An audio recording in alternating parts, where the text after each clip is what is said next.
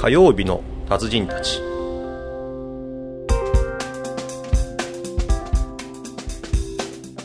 もうこのなんつうのかな東京だけじゃないけど日本が大きな曲がり角にこうちょっとね考えられないような激変というか、あのまず経済変わるでしょ、そうですね。でもでも、まああの激変しなきゃダメですよね、うん、そりゃそうよ、うん、あのこれをいい,、まあ、いい意味でやっぱ、ねあの本当にこう命を落とされた方とかこう、しね、被災に遭われて苦労されてる方ってたくさんいらっしゃいますけどまあでも、あのーこのままこうなんつうんだろう、うん。先細っていっちゃうわけにはやっぱいかないわけで、これをきっかけにしないとダメですよね。あのー今まではやっぱりなんかこう膨れさえすればいいというか、うん。経済重視というか、うん。うん。で結局ね、まあ、東電もそうだよ。東電。でその前でいうとその破綻ね、はいはい。したその JAL、まあ、破綻気味というか、うんうんうん JAL もそうだよね、で、えーえーを止めちゃったあのみずほもしっかりでもう超ビッグ企業ばっかじゃない、ね。もうもう膨れすぎちゃってて。でもまあ彼らは少々こうぐちゃぐちゃになっても生き残っていくんだよ。そうだからまあ、JAL とかみずほは、まあいいじゃないですか。僕らはそのあそこの会社がひどきゃ代わりの選択肢持ってるからいい,、ですけど、こと電力に関しては持ってないですもんね、変わらない。ですよね、いくらその東電がその、このこの後ねひどい、なんていうのその、例えば保証の仕方とか、そのね、値上げをする、まあ、値上げだって多分するでしょ、そりゃ、原発動かなくなる分コストかかるわけですし、その復興しようと思えばコストかかるわけですし、値上げもするでしょ。う、でも選択肢ないですもんね代わりにね、そう。一社独占だから。が悲劇ですよねちょっとねだからねあの AP バンクの田中優さんなんかの話によると、その実は戦前には電力会社山ほどだったんだね。へえ実は。はいはいはいはい。山ほどあって、はい。その買ってたのよ。どこの、はいはいはい。どこのを買うっていう選択制だったのよ、はでそれを戦争終わった後に取りまとめて一本化したのかな、いうん。で今の形になっていくと、へだからこれから先その選択制にした方がいいよとそうですね。火力、水力、原子力でどれ買いますかと、値段はいくらいくらですと、はいはい。で原発安いよと、別会社にして。別会社にして。うんで原発は安いよと、火力はちょっと若干高いよと、水力こうこうだよと。いうところで、いや、俺はやっぱりじゃあ火力にするかなとか、水力にするかなと、やっぱりエコだけど、安全じゃなきゃだめだよねみたいなので、それをこう選んでいくと。そういうその昔のシステムに戻るといいなっていう、だから、えー東電がもう経営破綻みたいになって、一回国が全部拾い上げて、そうですね、破綻したって国有化で多分、うん。そやるしかないんだから。の社員の人たちはそのまま残るだろうし、まあ、それは経営陣は美徳かもしれないけど、まあ、社員の人たちは残るしそんなに変わらないですよね、だから、その一番その日比ちゃんが言ってることもそうだけど、そのはいお僕らに選択肢がないとか、自由がないってことじゃない、はい自由がないことが悲劇なわけじゃない。だ今だってその計画停電なんてなんかそのなんていうのその半分強化制になってるみたいなもんですよね、ほら、困っちゃうでしょっていう感じじゃない、ねうん。だね、だから原発必要だよねみたいな、だって原発ってその最近やっぱねこういう時期だからねいろいろ勉強させられるっていうか、はいはい。あの原発のその電力のその割合って16%ぐらいなんだね、全全全体の。東電でですか？あの日本で。あそうなんですか、でその他は火力、水力、風力で、でその代わりその火力、風力とかその旧旧式のものっていうのはね、3割、4割ね寝かせてんだってね、うん。動かしてない。うん。これ復活させると、原発いらないっていう計算になるらしいのよ、はいはいはいはい。多分コストの問題なんでしょうね。一番安く多分できるんまあでしょそうだね、うん。もあるだろうし、まあ、でもせあの作る時の費用が莫大だったり、まあ、もちろんそれでね利権を得る人がいたりとかいうこともあるんだろうけど、でもなんかここまで見たらさもういいんじゃないのって原発じゃなくても。でも原発費用も安いんじゃないですか建てるの。あの今回のあの福島の見ても、大した設備じゃないなって思いましたねちょっとね。いやまあ、せいろいろんな説があるけど、はい。そのダム1個作ること思えば多分全然安いんだろうなと思って。5000億とかそのぐらいでしょ？えっと原原発原発。一機ね。一機一機5000億とか。一機5000億、うん。あれでもそんなします？あれ。何が高いんだろまあ設計もあるだろうしもろもろあるし中間マージン 中間マージンも、中間マージンもあったりとかうなねんかだってあの吹っ飛んだら見たってしょっぽい建屋じゃないですかあれ周りの。で、あのーエジプトがなんかには3000億かなんかで出してるんだね。ですると世界から言われてるのはその日本の原発安すぎるぞっていう大丈夫かって安全面が。そのすごくコスト軽く作っちゃいませんかと。えいうのは言われてたらしい。ーえ。ー一気にそんな何千億もかかるんだあれ。かかるらしい。あそうですか。俺で全然安いんだろうなと思ったやっぱだってあの着手してり、はい。あの動くのに10年から20年かかるでしょ。あーだそういうなんかその設備にかかる費用よりも、なんかその対策にかかる費用の方がうんまあ、ある、まあ、あるよねもちろんんあるだろうね、うん。それらもあるだろうね、だからあの使用海水をさ入れるのを躊躇するわけだよね、そん何千億っていうのに水入れたらもうダメなわけだよね。そうですね、まあでもね僕もちょっとやっぱこうは反省っていうんじゃないですけど、あの積極的にではないにしろ、やっぱ容認してきてるんですよね日本人すべてね。そうそうすごく消極的になんかゆるや、ゆるくかもしれないけど、まあでもやっぱみんな承なんなん承認っていうかこう、してきたわけですね、まあ、もちろん一部の人はすごく過激に反対をし、過激にっていうか積極的にその反対とかしてたりとかっていう方もいたんでしょうけど多くのもう大多数の人は、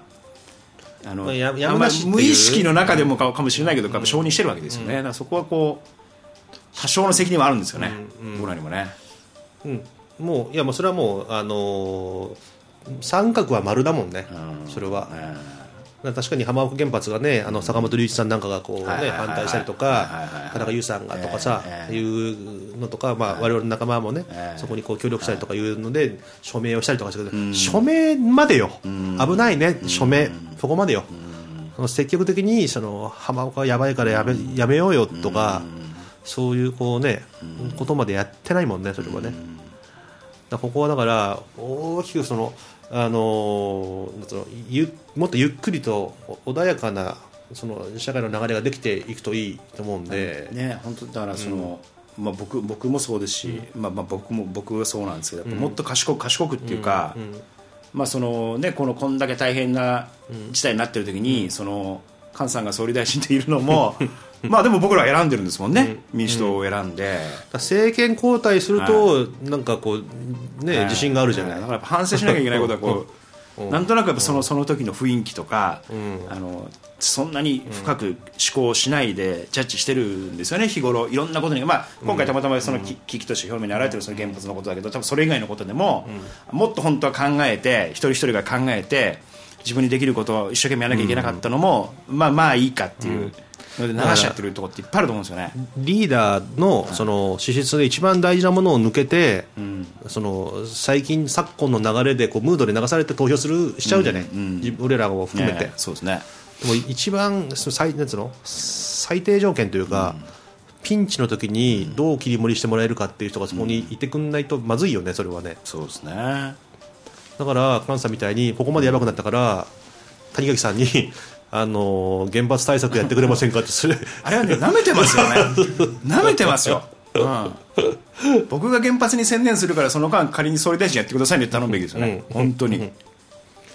で一応あの菅さんはあの工学大学は工学で、あの応用物理学かなんかやってて、えあの俺はあの原発は詳しいんだって言ってたらしいんだけど。そうなのかもしれないけども、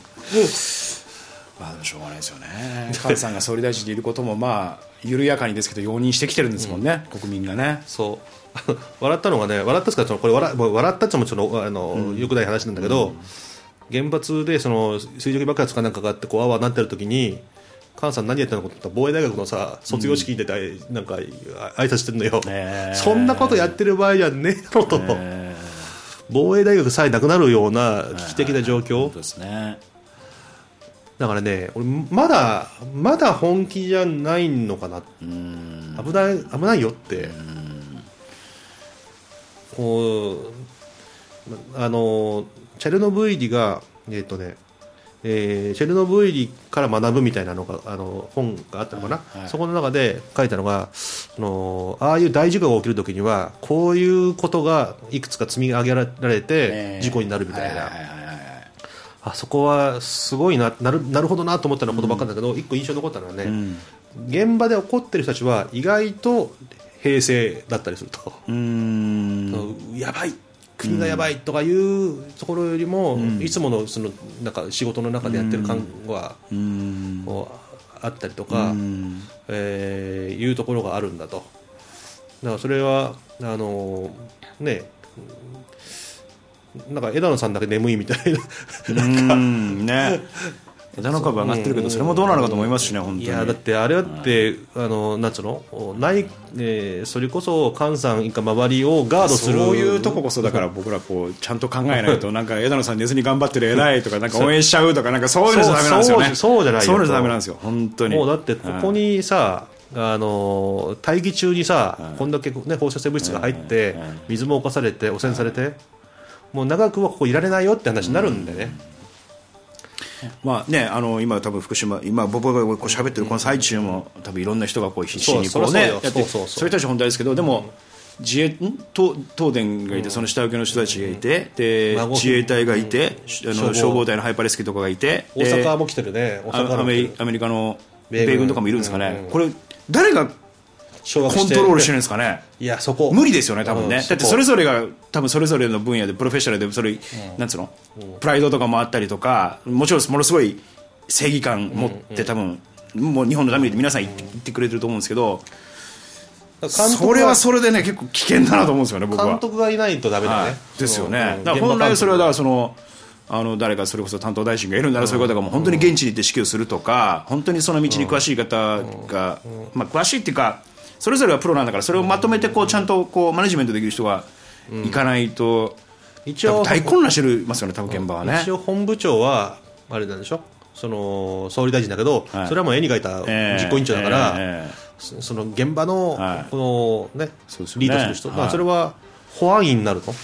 もう絶対無理じゃないですかあいつらなんか。本当に。やっぱり政治家の方とかでが本来やらなきゃいけない役割ですよね。いやまあ政治家難しいだろうね。難しいですかね。うん。だから技術的なものが理解しあないと。まあ技術的なことはあれですけど、その実際にその現地をこう、まあ指揮するというかその、